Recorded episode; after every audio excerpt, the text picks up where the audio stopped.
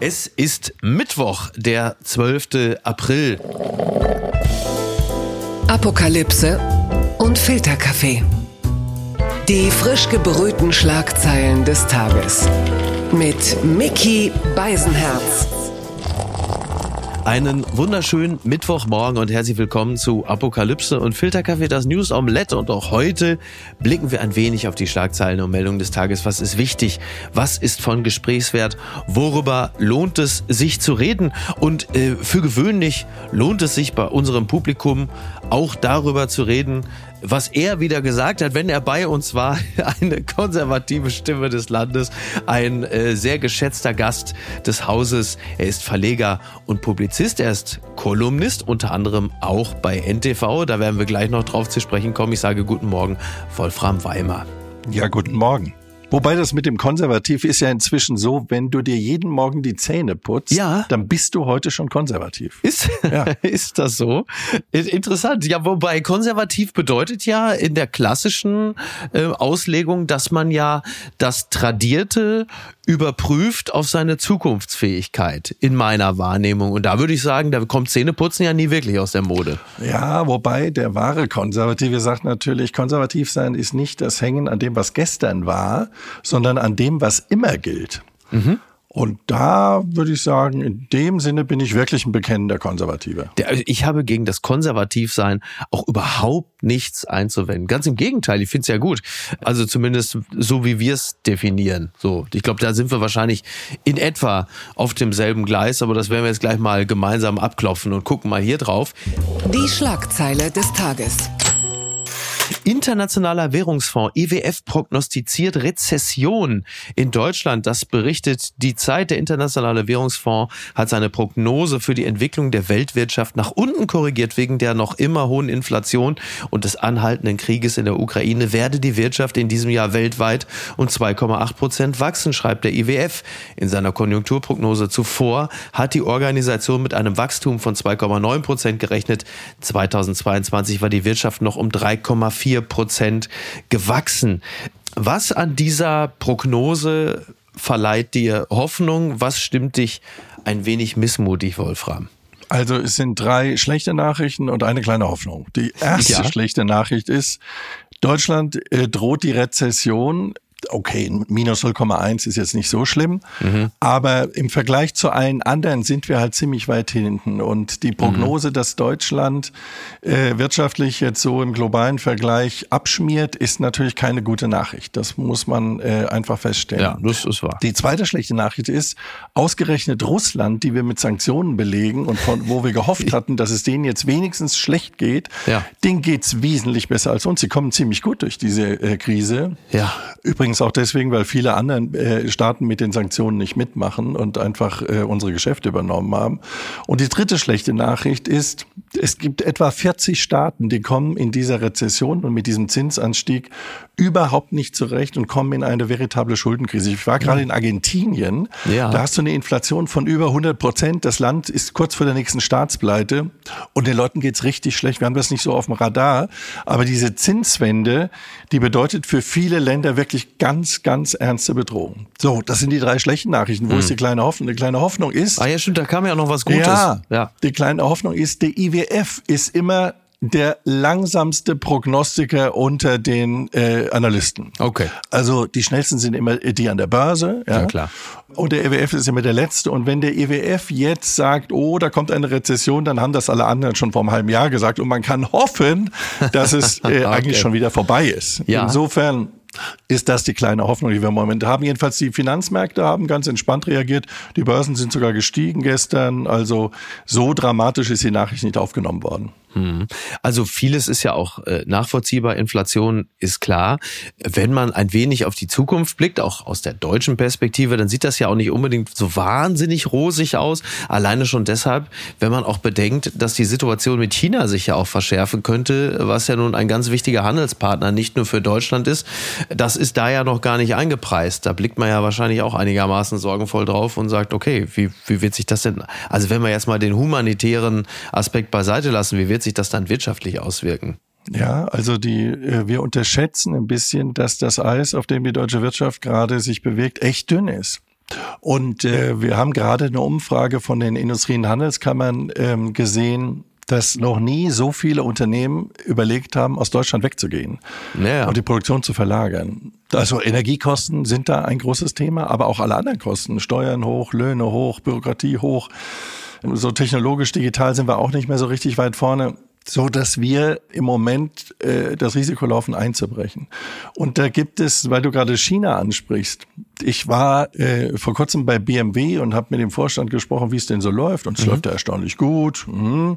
Aber es läuft in Wahrheit nur gut, weil China die alle rettet. Die Automobilisten, die Maschinenbauer. Und äh, BMW verkauft in China inzwischen mehr als jedes dritte Auto. Okay. Macht mehr als die Hälfte des Gewinns in China. Ja. Und Deutschland ist für ein Unternehmen wie BMW ganz unwichtig geworden. Man denkt ja immer, oh, der deutsche Markt ist ja so wichtig. Bei BMW macht der deutsche Markt keine zehn Prozent mehr aus und keine fünf Prozent mehr vom Gewinn. Okay. Das heißt, BMW könnte eigentlich, wenn sie, wenn sie nur kapitalistisch denken würden, könnten die sagen, du, wir gehen morgen weg. Ja. Woanders hin, wo es billiger ist und wir keine Steuern zahlen müssen. Ist es die reine Vaterlandsliebe, die sie hält oder woran liegt's? Na, aber viele andere machen es eben. Und das ist äh, wirklich ein Problem, weil auch unsere Wirtschaftselite darüber gar nicht mehr meckert. Vor 30 Jahren hätten die Appelle an die Politik und Achtung, Standortwettbewerb und so weiter. Heute ist die Wirtschaftselite dabei, Achselzucken zu sagen, okay, wir gehen. Und da gibt's gar keine großen Schlagzeilen, gar keine politische Debatte mehr. Ja, aber damit wurde doch immer gedroht. Das hieß doch immer Steuererhöhungen, aber die Wirtschaft, Vermögensteuer, aber die Wirtschaft und die Reichen und die gehen dann alle weg und das ist jetzt, das geschieht jetzt dann einfach so, oder? Ja, wobei die Steuern sind halt nur ein Aspekt. Das ist die Gesamtgemenge. Deutschland ist halt in jeder Beziehung teuer. Wir haben die teuersten Strompreise, ja, wir haben die teuersten schon. Energiepreise, wir haben die höchsten Sozialabgaben. Lohnkosten. Und, ja. und, und, und. Und dann sind halt viele, die mit dem Rücken zur Wand stehen, gerade energieintensive Industrien, die sagen sich jetzt, okay, wir gehen. Und die Amerikaner zum Beispiel, die haben ja so ein Programm aufgelegt, ein Multimilliardenprogramm mhm. zur ähm, Ansiedlung von grüner Industrie. Und ganz viele deutsche Unternehmen überlegen sich jetzt, komm, wir gehen rüber in die Staaten und die grüne Revolution, also die grüne industrielle Revolution, die jetzt zum Glück kommt, mhm. die findet dann halt eher dort statt und nicht bei uns. Und das halte ich natürlich für also bedenklich. Unterm Radar sehr hohes Sicherheitsrisiko. Wie gefährlich die geleakten US-Dokumente wirklich sind, das äh, berichtet die Frankfurter Rundschau. Am vergangenen Wochenende wurden geheime US-Dokumente über den Ukraine-Krieg geleakt. Von wem ist noch unklar. Die USA sehen darin ein sehr hohes Sicherheitsrisiko. Die Ukraine beschwichtigt derweil. Wie gefährlich die veröffentlichten Dokumente nun wirklich sind, ist noch schwer abzuschätzen. Ja, zumal ja auch die unterschiedlichsten Nationen sagen, da ist nichts dran, die sind gefälscht. Südkorea Korea sagt seinerseits, das könnt ihr äh, abhaken, da ist nichts dran. Die Ukraine beschwichtigt auch, möglicherweise auch, weil aus diesen Dokumenten unter anderem ja auch hervorgeht, dass die äh, geplante Offensive der Ukraine wohl keine allzu wirkmächtige sein wird, weil es äh, dort an vielem mangelt. Trotzdem darf man ja mal die Frage stellen, ähnlich wie bei dem äh, ja nun mittlerweile schon legendären Anschlag auf die Nord Stream Pipelines, äh, wer steckt denn da nun schon wieder dahinter? Das haben wir ja nun häufiger solche Fragen. Also diese Beschwichtigungstexte, die du jetzt so hörst, das ist nicht so schlimm und vielleicht ist es gefaked, die kann man getrost vergessen. Das mhm. ist äh, der größte Leak, den die amerikanischen Geheimdienste seit der Snowden-Affäre haben. Ja. Und ähm, du musst in solchen Lagen immer die Washington Post und die New York Times lesen, weil die am besten informiert sind über die ähm, Pentagon- und Geheimdienstlage. Und dort ist die Alarmstufe maximal. Die Amerikaner sind richtig schockiert, okay. was jetzt alles rausgekommen ist. Es ist ein, man kann es so im alten Kalten Kriegswechselspiel als einen großen Erfolg der Russen mhm, äh, akzeptieren. Ja. Die haben das jetzt veröffentlicht und schaden damit den Amerikanern. Sie schaden der Ukraine weil einfach viel an, an Geheimdienstmaterial an die Öffentlichkeit gekommen ist, was zum Teil ja auch peinlich ist. Ja. Also, dass die Amerikaner den Zelensky selber äh, beschatten, dass die Amerikaner die, die Koreaner und die Ägypter unter Druck setzen, dass es keine äh, Nachschublinie mehr gibt, dass die Amerikaner nicht daran glauben, dass die Ukrainer noch irgendetwas zurückerobern können. All diese Dinge, mhm, die ja. spielen natürlich Russland jetzt total in, in die Hände und deswegen ist es ein großer weltpolitischer Vorgang.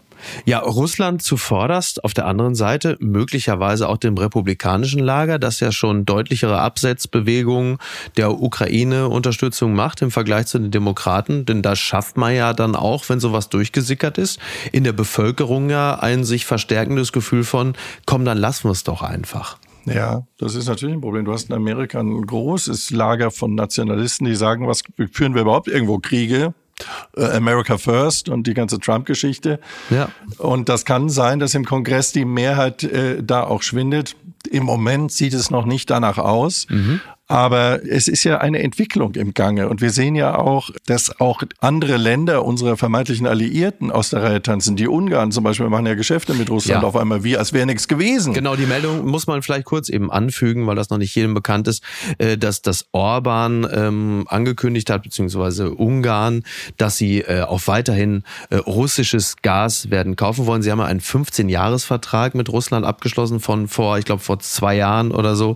Und da war schon klar, von den Ungarn, ähm, Freunde, da macht euch mal keine Illusionen. Wir werden weiterhin auf russisches Gas setzen und äh, ihr von der EU kommt auch gar nicht auf die Idee, äh, hier in irgendeiner Art und Weise uns das zu untersagen. Also so viel auch zum Thema äh, europäische oder Binnen-EU-Geschlossenheit. Also da äh, wird man nun wirklich auch komplett, wird das ganze Prinzip entzaubert. Ja, da pfeift Orban drauf und macht eiskalte Interessenpolitik. Aber das machen übrigens viele andere Staaten auch. Mhm. Die Inder kaufen so viel Öl aus Russland wie noch nie. Die Chinesen. Die sind allerdings nicht in der EU, soweit ich weiß. Nein, ja, nein, nicht. aber sie hätten ja als eine Demokratie, hätten ja sagen können, okay, Absolut. so ein Angriffskrieg, äh, da machen wir jetzt auch mit bei ja. den Sanktionen. Machen sie aber nicht. Also sie verfolgen ja. eiskalt ja. eigene Interessen und das ist schon auch dann eine Niederlage unserer Außenpolitik. Es ist uns offenbar nicht gelungen, die Mehrheit, auch gerade der großen Staaten, also China, mhm. Brasilien, Indien, Indonesien, auf unsere Seite zu ziehen. Sie fallen uns in den Rücken und die, die EWF-Zahlen, dass die Wirtschaft in Russland doch ganz gut läuft, die zeigen das und das ist traurig. Die unbequeme Meinung. Atomausstieg. Kretschmer will Kraftwerke weiterlaufen lassen. Das zitiert die Süddeutsche Zeitung. Das Ende der Atomenergie in Deutschland bleibt kurz. Vor dem Abschalten der letzten Kraftwerke weiterhin umstritten. Die Energiepolitik der Bundesregierung ist kurzsichtig. Die von der Ampel geplante Abschaltung der Atomkraftwerke grundverkehrt, sagte Sachsens Ministerpräsident Michael Kretschmer am Dienstag in Dresden. Es könne nicht richtig sein, in der jetzigen Situation das Angebot ohne Not zu verknappen, so der CDU-Politiker. Also, was ich an dieser ganzen Geschichte naja, bemerkenswert finde, aber dann doch irgendwie auch nicht überraschend, ist, dass jetzt so kurz vor der offiziellen Abschaltung der letzten drei Atommeiler plötzlich das Thema Atomkraft dann doch wieder auf die Tagesordnung gesetzt wird. Also man hat das Gefühl, jetzt kriegen wir nochmal so eine Art ideologischen Handbremsendrift hin, dass die Leute sagen, ach, Freunde, so wie Columbo, wenn er so irgendwie eigentlich schon aus der Tür raus und sagt, ach, ein, also eins würde ich doch gerne nochmal gefragt, vielleicht doch nochmal ein bisschen Atomkraft. Ist das alles verwunderlich? Und was was, äh, was sagen wir zu der Position von Michael Kretschmer? Naja, es ist, äh, ist natürlich schon auch ein großer Vorgang, muss man sagen. Deutschland schaltet in dieser Woche alle Atomkraftwerke ab, inmitten einer großen Energiekrise. Was der Kretschmer sagt, äh, denken übrigens 70 Prozent aller Deutschen. Mhm. Also es gibt da ja zurzeit so sechs oder sieben Umfragen. Ja die liegen alle so zwischen 60 und 80 Prozent.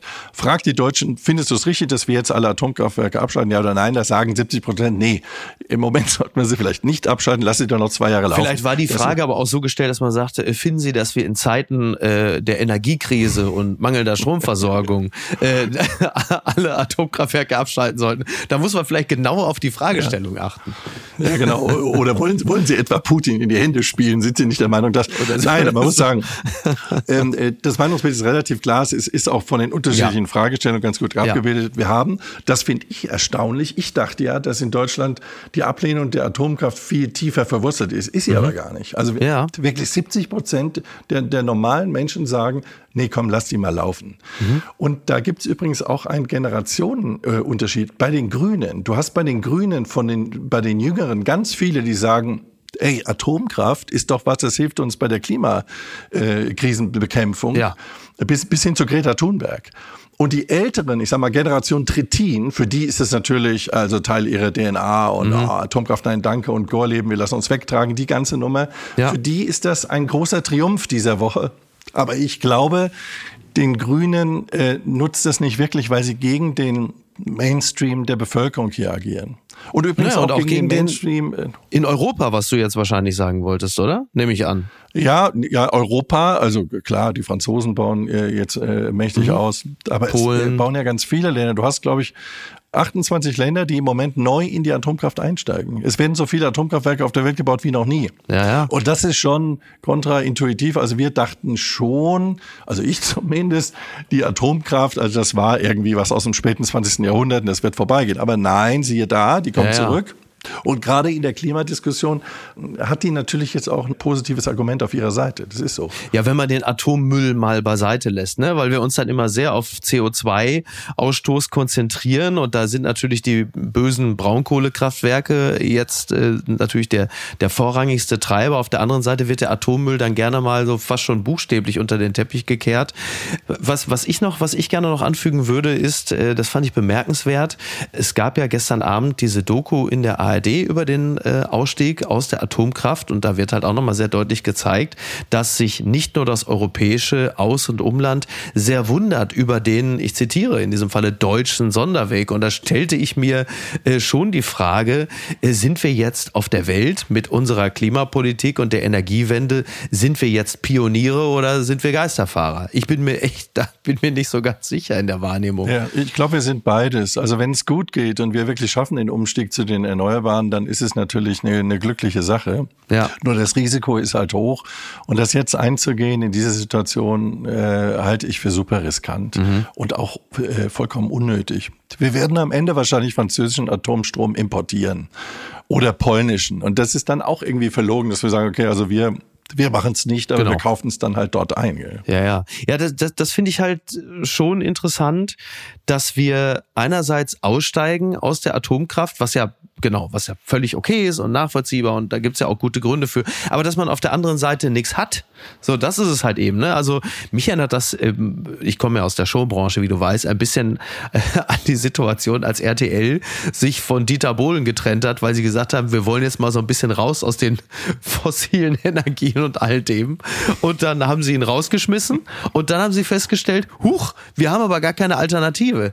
Und haben dann irgendwann gesagt, okay, jetzt müssen wir doch wieder mit dieser dreckigen Energie weitermachen, haben ihn zurückgeholt. Und das ist ja immer ein bisschen das Problem. Du musst ja auch was haben. Also du kannst ja nicht, also ich, ich möchte ja ungern Friedrich Merz zitieren und auch noch sagen, er hat, er hat recht, aber wenn er sagt, wir können nicht nur überall aussteigen, wir müssen auch irgendwo einsteigen, ähm, dann verstehe ich schon, was er damit meint.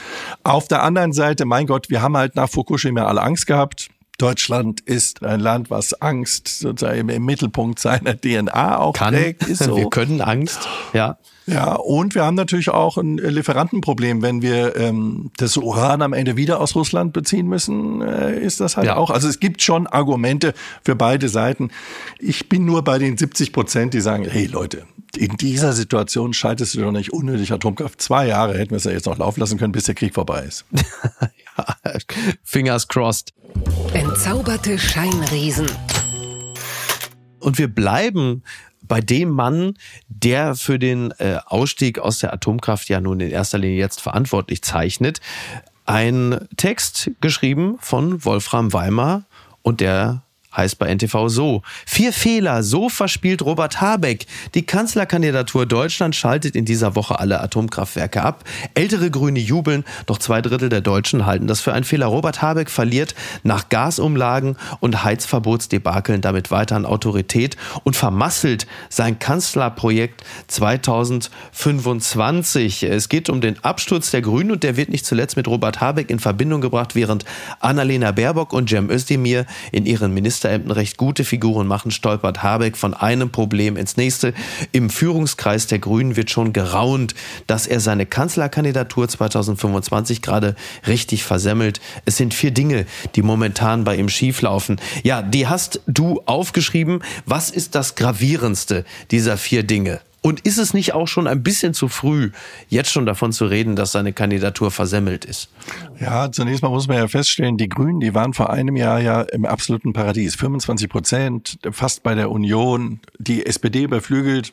Und Robert Habeck war ein super Sympath, Beliebtheitswerte wie, glaube ich, noch nie ein Politiker. Mhm. Äh, Gerade wir Journalisten, wir finden den ja auch interessant. Er ist ein reflektierter, intelligenter Mann. Man kann mit Und- ihm reden und man versteht es auch. Ja, und vor allen Dingen, der kann sich auch selber in Frage stellen. Der hat eine eigene Sprache, der hat autonomes Denken. Äh, einfach ein cooler Typ. Überhaupt keine Frage. Ja, absolut. Und dann wurde durchgeblendet auf Mensch, das wäre doch der Kanzler. Und diese Legislatur, die fühlt sich ja sowieso so ein bisschen wie so eine Übergangsphase ab in unserer Geschichte. Und alle fragen sich, okay, was kommt danach? Kommt danach Friedrich Merz? Mhm. Kommt danach Robert Habeck? Und deswegen ist das, was jetzt passiert, auch so ein Testlauf für Kanzlerfähigkeit. Ja. Und da macht Habeck halt wirklich eine Reihe von Fehlern und die führen auch dazu, dass die Grünen in Umfragen jetzt so abgestürzt sind und, mhm. und jetzt auch so Wahlen in Schlüsselstädten äh, verloren gegangen sind und jetzt eigentlich niemand mehr glaubt, dass Robert Habeck noch ernsthaft Kanzler werden kann in zwei Jahren. Mhm. Und deswegen habe ich mal gefragt, warum, was ist, was ist eigentlich schiefgelaufen? Genau, ja. Und ein großer handwerklicher Fehler bei ihm ist, er hat sein Ministerium halt überhaupt nicht im Griff und hat zwei Staatssekretäre berufen, die Lobbyisten waren vorher. Mhm. Also äh, das ist äh, der Herr Giegold und der Herr Greichen. Die sind total engagierte Klimawenden-Vordenker, äh, aber die sind keine Politprofis.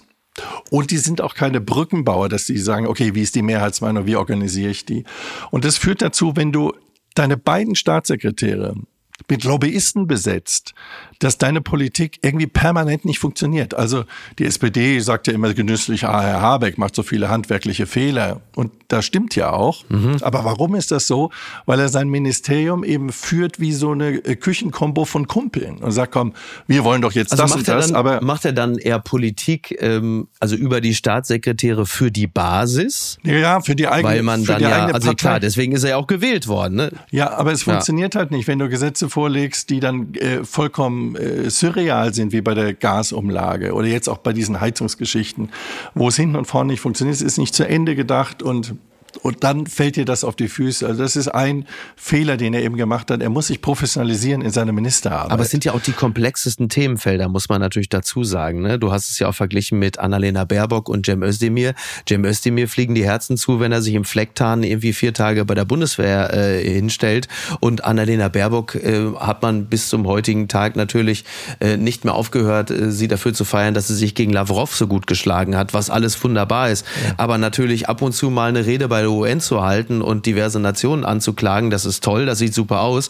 Aber äh, es ist natürlich meines Erachtens bedeutend weniger komplex, als die Energiewende in den Griff zu nehmen. Dass das nicht so ja. gut funktionieren kann, ich das sagen, kann man ja nachvollziehen. In der, in der B-Note des künstlerischen Ausdrucks sind sie eigentlich alle drei ganz gut. Mhm, Aber ja. in der A-Note ist eben Habeck richtig schlecht. Das mhm. ist der Punkt. Und ähm, bei Özdemir das war natürlich ein super PR-Move jetzt zu Ostern, muss ich sagen. Absolut. So eine Wehrübung zu machen und dem Tarnanzug. Ja. Also äh, die, die PR, es ist ja jedes Jahr die Frage, wer schafft die beste Oster-PR? Da muss ich sagen, das hat diesmal äh, März mit seinem Intensivstation-Outfit, ja.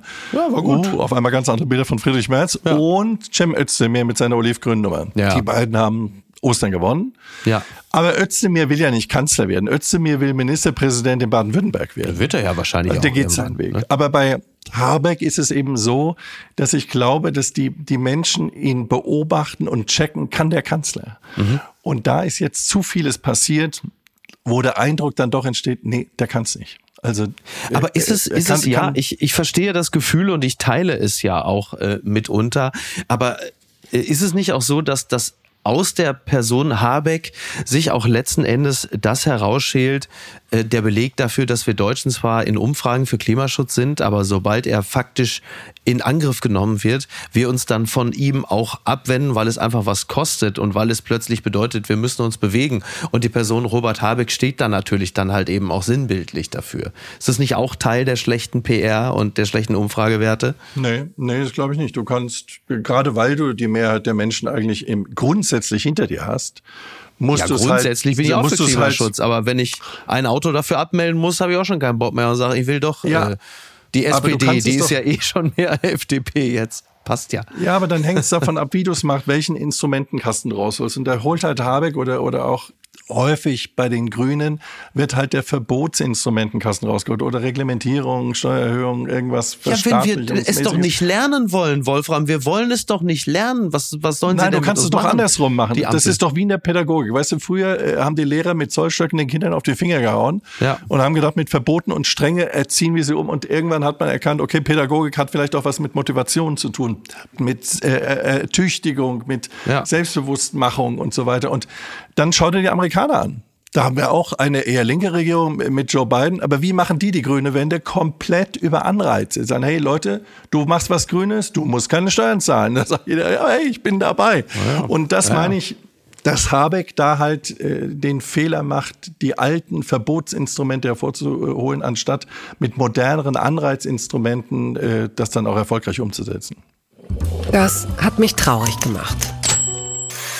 Kultmarke mit Finanznöten Tupperware kämpft um die Existenz. Das berichtet die FAZ. Die traditionsreiche Haushaltswarenmarke ist in schweren Finanznöten und teilt mit, womöglich verfüge das Unternehmen schon in naher Zukunft nicht mehr über ausreichende Liquidität. Ja, der Aktienkurs, ja, der stürzte nach dieser Mitteilung um fast 50 Prozent auf nur noch 1,24 Dollar ab. Vor einem Jahr kostete die Aktie noch rund 20 Dollar. 2013 lag der Kurs einmal bei fast 100 Dollar. Jetzt haben wir uns gerade eben daran gewöhnt, dass das nicht Tupperware, sondern Tupperware heißt. Und jetzt äh, ist das Unternehmen möglicherweise bald vom Markt. Ich bin entsetzt. Wolfram, was sind denn die Gründe? Also ich, also zunächst einmal entlasse ich dich natürlich aus der Vermutung, dass du einer von diesen Menschen bist, die im IC nach Stralsund am Viererplatz die Tupperbox aufmachen und da hartgekochte Eier drin sind. Wolfram, so schätze ich dich nicht ein. Außerdem lebst du am Tegernsee. Warum solltest du überhaupt deinen Ort verlassen? Aber trotzdem, du hast ja sicherlich auch Menschen in deinem persönlichen Umfeld und beobachtest sie und kannst mir erklären, warum das so gekommen ist, wie es jetzt gekommen ist. Ich bin entsetzt. Ja entsetzt es bin. Ist eine, ja, es ist, ein bisschen trau äh, es ist ein bisschen traurig, weil es ja auch eine Kultmarke ist, muss man sagen. Tupperware ist ja auch so ein generationelles Ding. Ja. In den 70er Jahren begann das mit diesen Tupperware-Partys von Hausfrauen. Ja, und es war ja was super Modernes, äh, Plastikschüsseln und dann luftdicht. Aber gut, da liegt auch gleich das Problem drin. Plastikschüsseln sind sehr billig zu reproduzieren. Das können andere eben billiger machen. Ja. Ist leicht zu kopieren. Und es ist dann auch Plastik und äh, du, das ist halt in den letzten Jahren jetzt nicht mehr so schick wie in den 70er Jahren. Also sie haben da ein doppeltes Problem. Das Produkt ja, verliert eine gewisse Coolness und es ist auch anfällig äh, durch günstigere Konkurrenz und da sind sie ein bisschen unter die Räder gekommen. Mhm. Mich macht es aber auch noch aus einem anderen Grund traurig, weil dieses Tupperware-Thema, das hat auch was mit Emanzipation zu tun. Das ist, ähm, ähm, ich fand das, ich weiß noch, als ich ein Kind war und habe dann zum ersten Mal, wie, wie Hausfrauen verkaufen sich gegenseitig Schüsseln, ja, ja. fand das irgendwie peinlich oder eigenartig. Aber es hat einen ganz emanzipatorischen Zug. Die Frau, die das erfunden hat, die heißt Brownie Wise. Mhm. Und das war die erste Frau, die es bei der Business Week aufs Cover geschafft hat. Ach so, okay. Weil die gesagt hat, nee, wir verkaufen das nicht mehr in Läden, sondern wir, die Hausfrauen verkaufen das untereinander. Und das hat bei Zehntausenden von Hausfrauen dazu geführt, dass sie einen Einstieg in einen Job bekamen. Die kamen also ja, sozusagen okay. Äh, in, in, in die Businesswelt zurück und wurden zum Teil sehr erfolgreich. Und diese Brownie Wise, die, die war so eine der ersten äh, modernen Geschäftsfrauen. Und zwar mit dieser Tupperware-Idee. So eine frühe analoge Influencerin könnte man sagen eigentlich, ne? In gewisser Hinsicht. Absolut, die Frau. So, die die Tupper-Party war ja so ein analoger, kleiner Insta-Kosmos, in dem man sich da so mit diesen Boxen geinfluenced Absolut, hat. Absolut, die Frau. Unboxing auch noch, passt ja auch. Die war, die war ja auch äh, die Erfinderin von diesem Chaka-Chaka-Motivationsding. Was Ach, das bei Verkäuferversammlungen ja. bis heute. Ja. Ja, die hat dann die Hausfrauen und da wurde da, die Party war im doppelten Sinne eine Verkaufsmotivationsparty und die hat denen gesagt, ihr müsst in den Garten von von, von euren Hausfrauen müsst ihr äh, Belohnungen verstecken und da gibt es eine kleine Schatzsuche und der, der am besten verkauft, der kriegt dann diesen Schatz und das war dann eine Reise mit dem Ehemann nach Miami und so weiter. Solche Dinge hat die entwickelt, damals sehr modern. Ja. Ja, gut. Und das ist halt jetzt alles äh, Geschichte und vorbei und um Brownie Wise tut's mir ein bisschen leid. Ich bin ja begeistert, was für einen äh, historischen Exkurs wir. Also, aber das siehst du und das, das schätze ich auch an dir. Du bist, ähm, wie soll ich sagen, also du bist jetzt nicht die Schachtel Pralinen von Forrest Gump, sondern ein Morgen mit Wolfram Weimer ist wie eine Tupperbox. Man weiß nie genau, was drin ist. Toll, was da alles rausgekommen ist. Ich bin absolut begeistert. Und jetzt schauen wir mal hier drauf.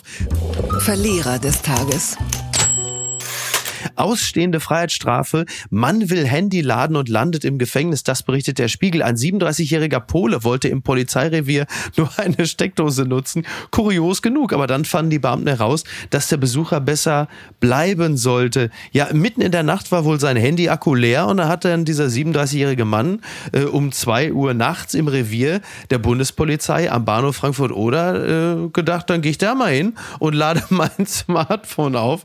Und dann haben die gesagt, wer ist er denn hier? Was hat er denn da vor? Äh, und dann haben die sich den mal genauer angeguckt und haben festgestellt, dass eine ganze Latte von Anordnungen gegen den Mann vorlag. Also das Berliner Amtsgericht Tiergarten hat eine achtmonatige Freiheitsstrafe angeordnet. Die Staatsanwaltschaft suchte ihn wegen besonders schweren Diebstahl. Es lagen äh, auch eine Abschiebeverfügung, er ist polnischer Staatsangehöriger, vor und eine Wiedereinreisesperre bis April 2020. Also ich hatte auch schon Probleme wegen eines leeren äh, iPhones, aber also in solche Schwierigkeiten habe ich mich noch nicht gebracht. Ich darf übrigens auch bleiben, soweit ich weiß. Ja, ich hatte mal eine, eine Situation jetzt nicht, dass mein Vorstrafenregister besonders groß wäre, aber ich musste mal ausreisen aus äh, Nigeria. Ja. Und da war ein ziemlich übler Grenzbeamter. Und ich hatte die Wahl, lade ich mein Handy noch vor diesem Grenzbeamten oder nach diesem Grenzbeamten auf. Und da wägst du dann auch ab, ja, Strom gegen Freiheit. Und ja. so ist es dem, dem jungen Polen wohl auch gegangen. Er hat sich dann für Strom entschieden. Da sieht man, wie wichtig das ist, ja.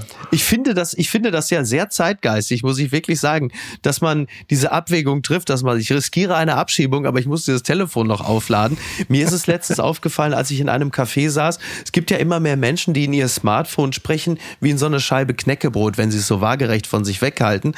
Und ich beobachtete eine Frau in dem Café, die saß mir gegenüber, die hielt ihr Smartphone beim Reden wie ein Neugeborenes auf dem Arm. Und das wiederum entspricht ja auch sehr unserem Verhältnis zu Unterhaltungselektronik. Da dachte ich mir, guck, so weit ist es schon gekommen. Toll, oder?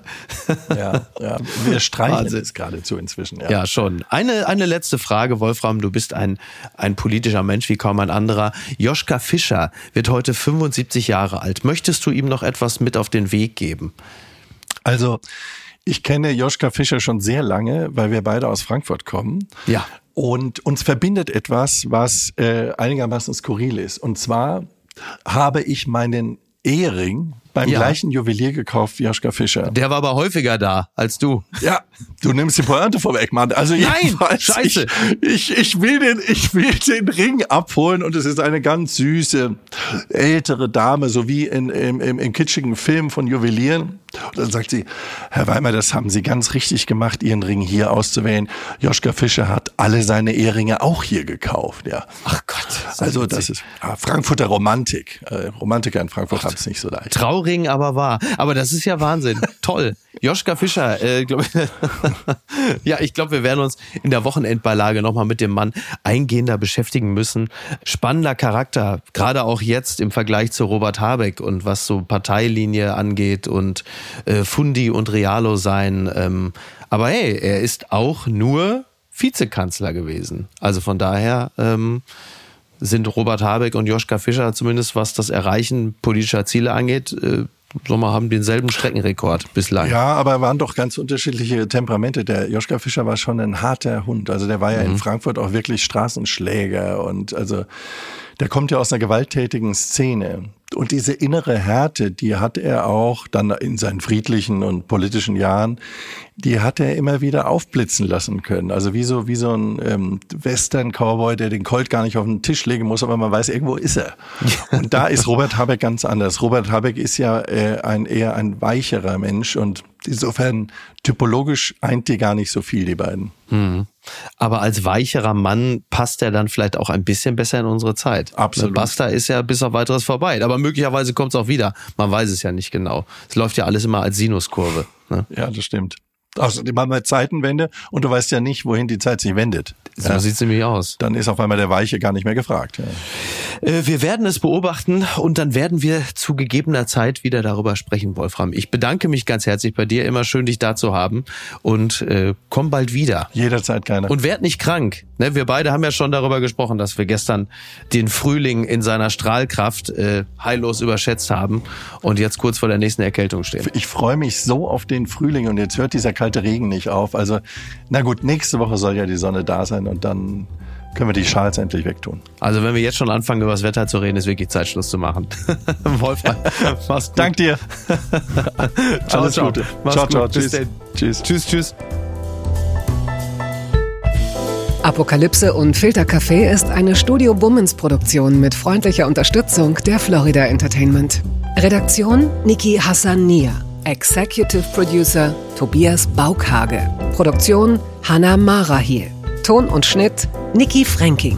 Neue Episoden gibt es immer montags, mittwochs, freitags und samstags. Überall, wo es Podcasts gibt. Stimme der Vernunft und unerreicht gute Sprecherin der Rubriken Bettina Rust.